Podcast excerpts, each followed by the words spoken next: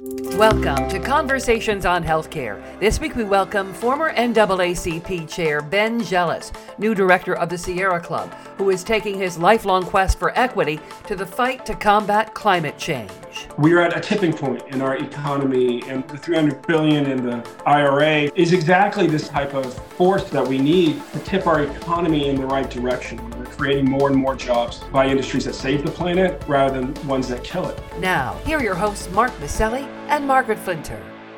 Our guest is active in the most important issues of our time police brutality, climate change, and equity. And as you're about to learn, he brings a unique and powerful voice to help all of us understand these topics. Benjamin Jealous is the new executive director of the Sierra Club. It's America's largest and most influential grassroots environmental organization with nearly 4 million members and supporters. He has had a distinguished career in activism that he's putting to use now to save the planet. Well, Ben, welcome to Conversations on Healthcare. Thank you. It's good to be here. Yeah, and of course, we want to address the environment, but you used to lead the NAACP, and we think it's essential to start with the death of Tyre Nichols in Memphis. There are louder and louder calls for police reform to deal with what's seen as a systemic issue in law enforcement. Uh, tell us what should be done.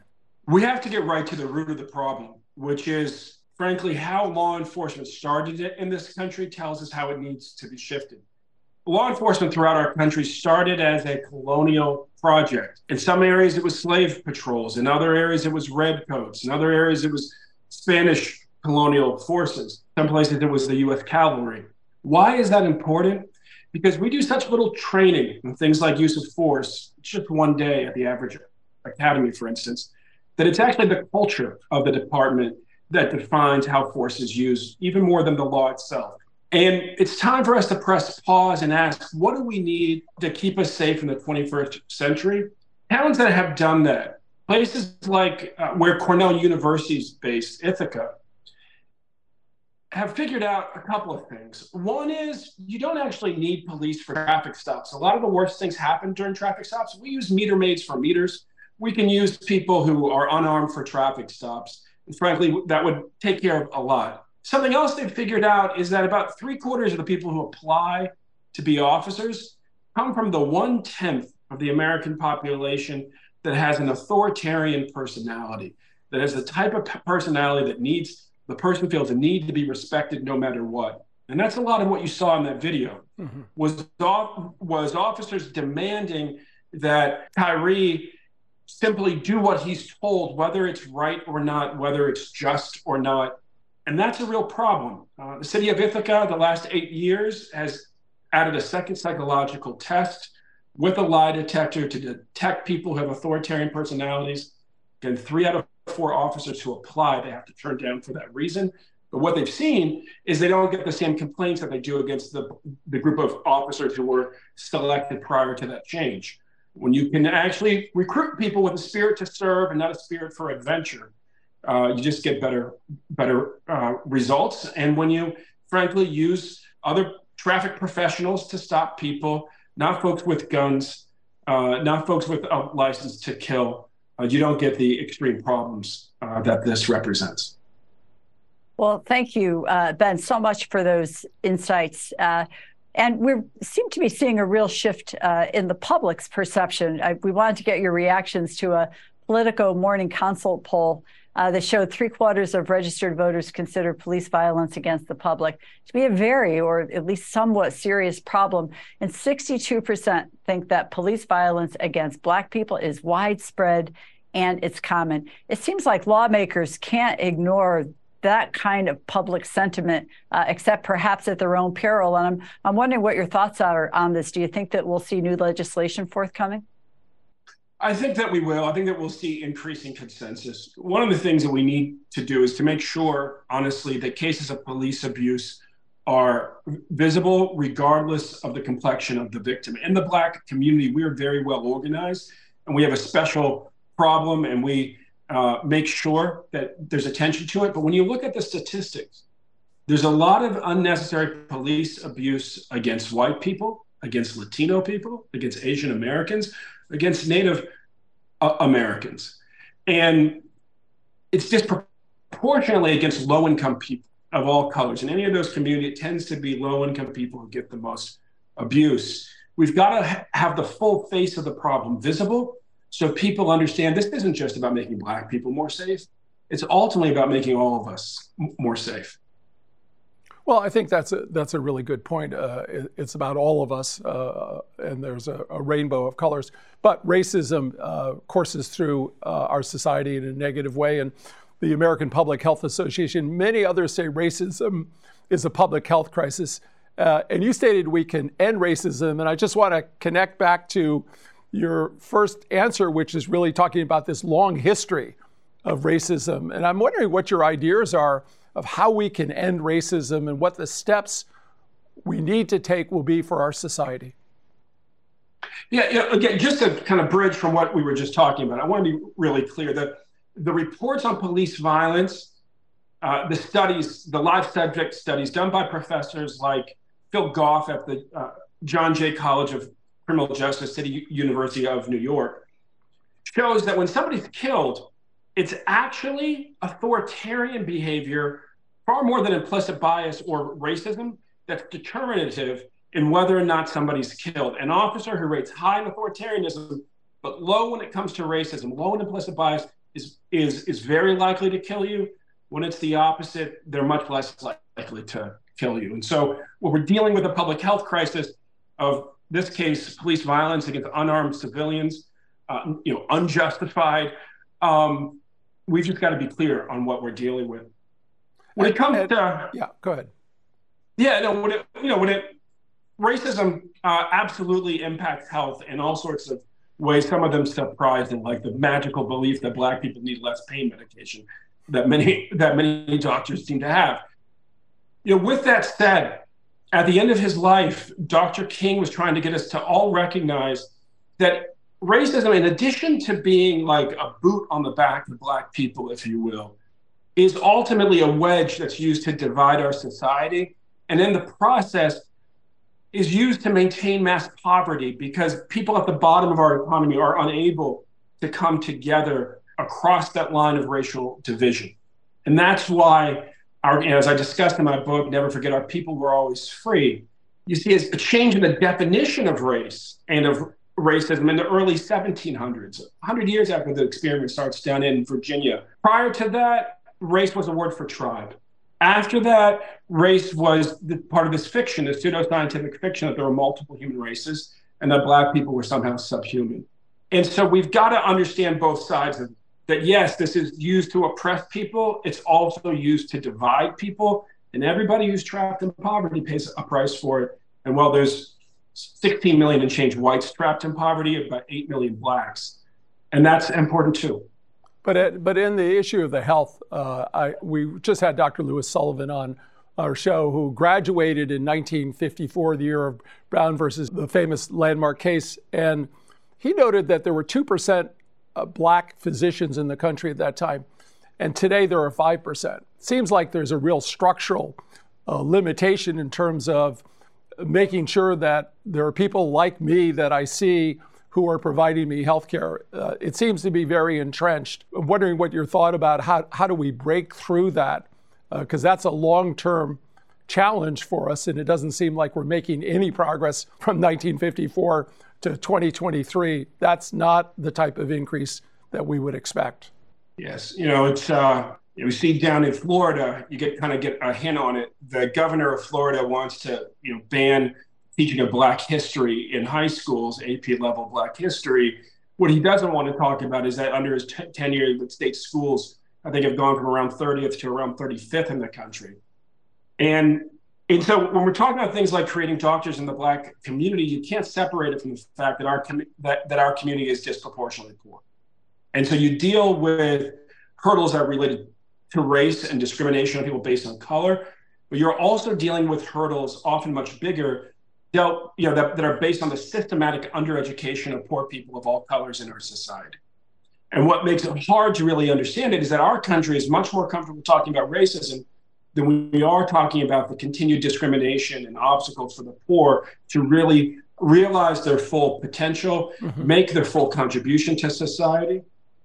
And when you study for whites, when you actually control for poverty, you see that a lot of these hurdles are, are just simply much more universal. And so Dr. Sullivan's right. We do need to deal with the racial barriers that are there. there. I teach at the University of Pennsylvania. It is heartbreaking to hear what Black students are subjected to, the way that they're isolated from other students because, again, of these lingering notions that somehow Black people are less intelligent or less capable. And that's heartbreaking and it's wrong.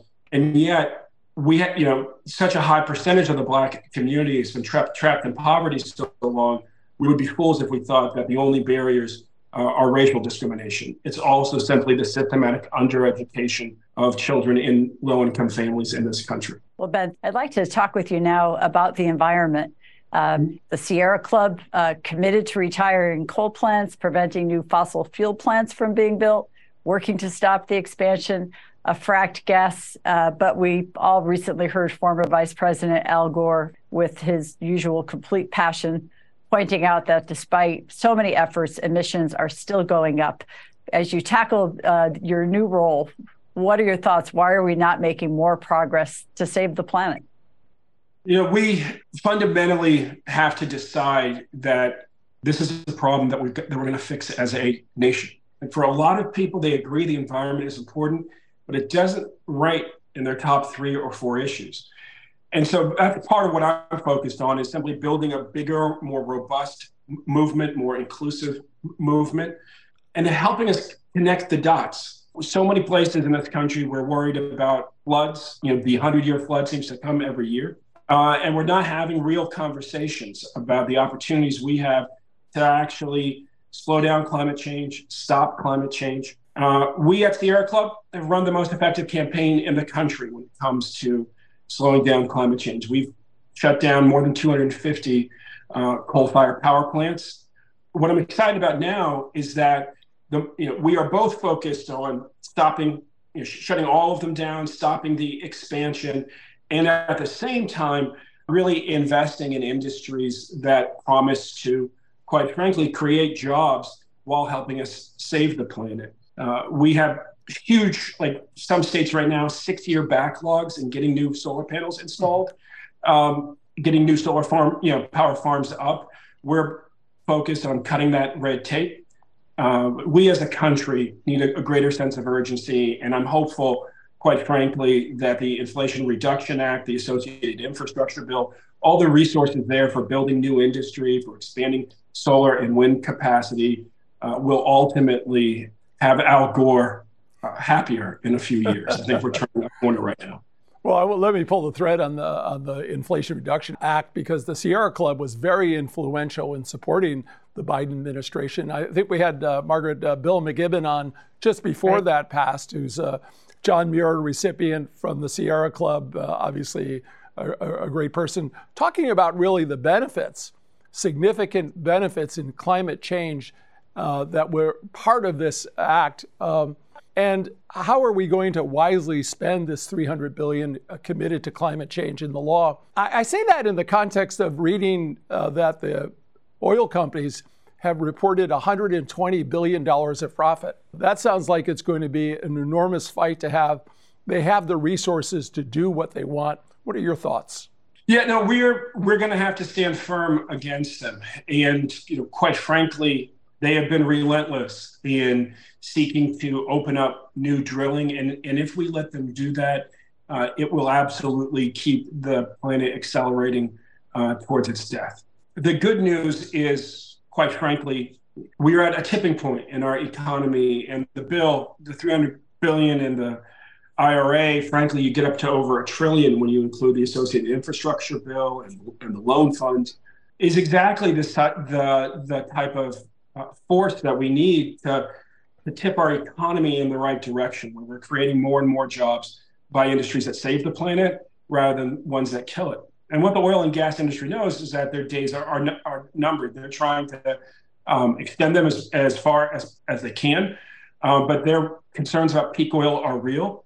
And quite frankly, the awareness that uh, they are setting up a very destructive situation on planet Earth uh, I think people are in, increasingly aware of. So, you know, we used to just fight to stop things. Now we get to fight to also accelerate the building of industries that will create new jobs and make it possible to sustain our planet. Some of those new jobs are widening highways, uh, which is sort of counterintuitive to the uh, fight against fossil fuels. How do you? No, do you... there are look. There are block grant funds in there that can be used exactly in the wrong way, uh, and where people are trying to do that, like in Wisconsin, for instance, we're right there pushing back. Mm-hmm. Uh, we will spend a lot of energy, honestly, helping state officials, county officials, city officials across this country. We're the only group that can do it because we're so big, and we're in every state, and we're in most metropolitan areas, helping them understand that the money's there and how to best use, use it to have the best impact. Unfortunately,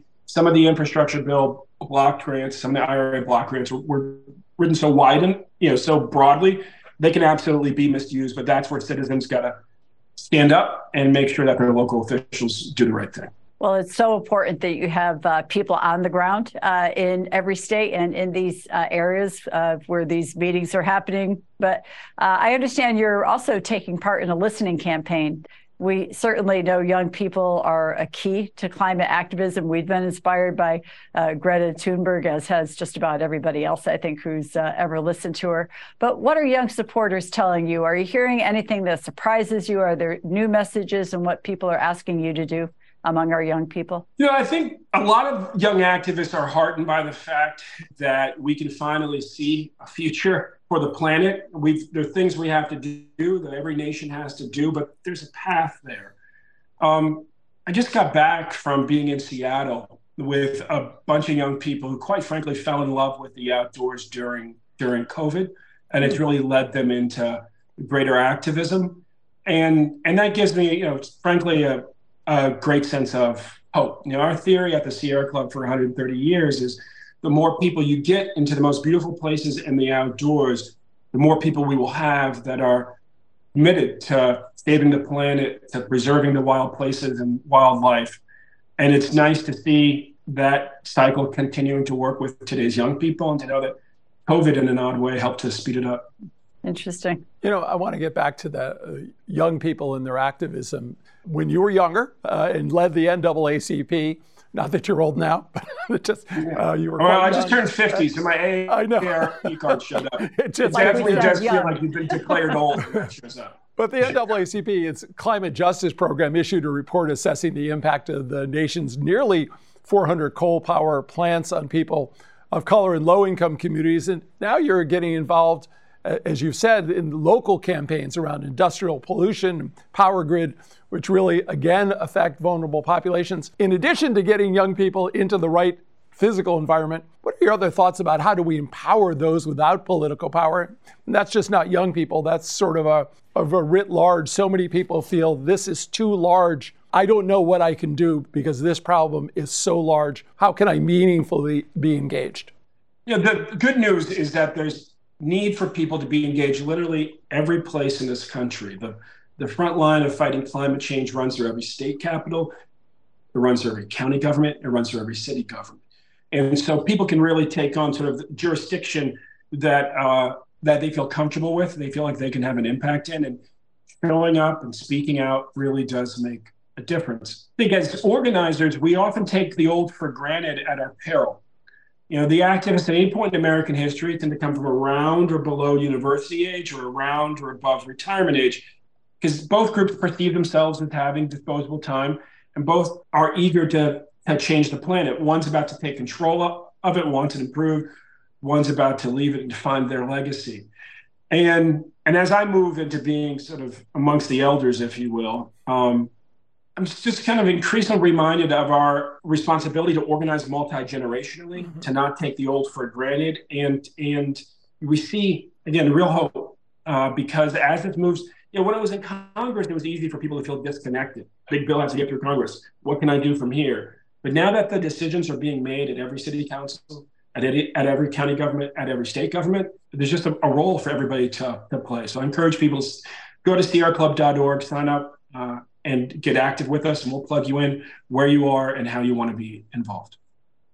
Well, Ben, I'm going to give you an opportunity to maybe focus on another uh, large uh, sector, if you will, uh, within the country that can make a difference. Our audience is uh, made up of many people who work in, uh, practice in, or get their health care in community health centers around the country. 30 million people from 1,300 organizations, 9,000 sites. What can they do uh, to address health equity, climate justice, racism? Do you see that as another lever that uh, can be activated to try and make a difference on these issues? Oh, absolutely. I mean, there's so many things to be done with community health clinics and the people who rely on them. I have family members who do, and we're very supportive of total health care in Baltimore, which is a federally funded health clinic. One, honestly, is to really speak up about what has impacted them, what has impacted their families. If people are coming in with kids with asthma uh, and actually drawing the connection for the city council person, making them understand that, that their constituents get it. That, for example, if you're in West Baltimore, Total Health Care is the federally funded health clinic that serves that area. We still have a trash incinerator that blows right over West Baltimore, a bunch of incinerated trash. And it goes right into the lungs of young people. It drives up the asthma. Still operating buses uh, that um, you know are dirty buses spewing out things that irritate people's respiratory system both of those are problems that can be fixed. We have the power to generate power for this region without relying on burning trash. And we have the power to, to power buses and funds in the Inflation Reduction Act and associated bills to, to buy buses for cities so they can drive through those neighborhoods and not worsen, you know, the asthma epidemic. So I would include, you know, encourage people to take a moment to think about how their government might be able to make sure at least that the next generation didn't have to cope with what they they've had to cope with, uh, the things that keep them coming back to the clinic in many cases, and speak out and get involved. Yeah, I really like the optimism of we have the power and people need to under connect themselves to that. I think our audience knows that this is Black History Month, and you've written about your family's own history in your new book. First of all, congratulations. Uh, the title is Never Forget Our People. We're Always Free a parable of American healing. I wonder if you could just share with our audience. You've had a, such a remarkable life with such an incredible arc, always working towards justice and, and doing the right thing with so many world figures. But tell us about the book and also your family roots. This book was quite a journey for me. In the middle of writing it, I figured out that we, our family was cousins to Robert E. Lee. And I just, my head kind of exploded. It had the NAACP. It's kind of like the last person you expect to find the, fi- the family tree anywhere uh, was the head of the Confederate Army. Um, but there he was. And it really forced me to kind of wrestle with the fact that we are much more of an American family than we realize. We are much more connected than we realize. Barack Obama and I are both cousins to Dick Cheney, the former Vice President Dick Cheney, and separately through different, you know, branches of family trees. My book is really written with an urgent desire to help us see how much we have in common, including the struggles that we face. The one thing that's thought to be unique in this country is handgun deaths. That really uniquely impacts uh, Black people, young Black men. And yet we don't even talk about the fact that there is a higher rate of suicide amongst old white men than there is homicide amongst young Black men. The two things, by the way, what drives that suicide rate, what drives that homicide rate, the factors, there's a lot that actually overlap, right. including that both tend to go up in the wake of areas uh, where factories have been closed, for instance. Uh, and and so what I one of the things I talk about in the book when it comes to health is the importance of showing the full face of the problem. When we pretend that the poor for example, are all or mostly black, um, public opinion shifts in a negative way towards everything public, including public health. When we show the full face, when we show that that uh, there are twice as many whites in poverty as blacks, for instance, as far as the numbers, 16 million and change versus 8 million and change. When the photographs reflect that full diversity, public opinion shifts in a positive way because people see themselves reflected in the problem. An example of that uh, is the opiate uh, epidemic, pandemic, really, in our country. For the longest time, we pretended like it was just a black problem, and we and the response was this is criminal, and we need to lock these people up. And then, as it shifted into the middle of the country, as trucking routes from Mexico, as a result of NAFTA, opened up, and and we saw heroin pouring into the middle of the country, not coming in exclusively through the ports as it had been historically a bunch of sheriffs wrestling with uh, opiate overdoses in mass for the first time decided to start publishing photographs of the corpses of the people who had died. And, you know, drug abuse is pretty constant across racial groups. And what people saw for the first time were all of the young white people that were dying from heroin, they were dying from overdosing on pills. And then public opinion shifted. This, this wasn't just simply a criminal scourge that needs to be dealt with. This is now a health crisis. It's a crisis of addiction, and what we need is rehab. And so you know, that's part of what gives me hope is that the American people, when the media actually shows them the, the true scope of the problem, respond in a logical way. Unfortunately, when we allow racism to continue to cloud how we communicate and what images we show, well, that can have a negative uh, impact too, as it as it has in this country for centuries. Well, Ben, maybe a little bit of a philosophic question. I, I, know that you had an early experience growing up in Northern California with the beautiful redwoods. Uh, I understand your home uh, today is in a designated bird sanctuary.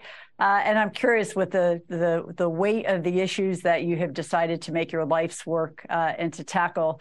Uh, how, how does all of that influence your your stamina, your courage, your ability to tackle these major issues of our times. What's what's the benefit of that exposure and intimacy with nature and what's your message to young people about all of that? Or not young people, all people. yeah, you know that is.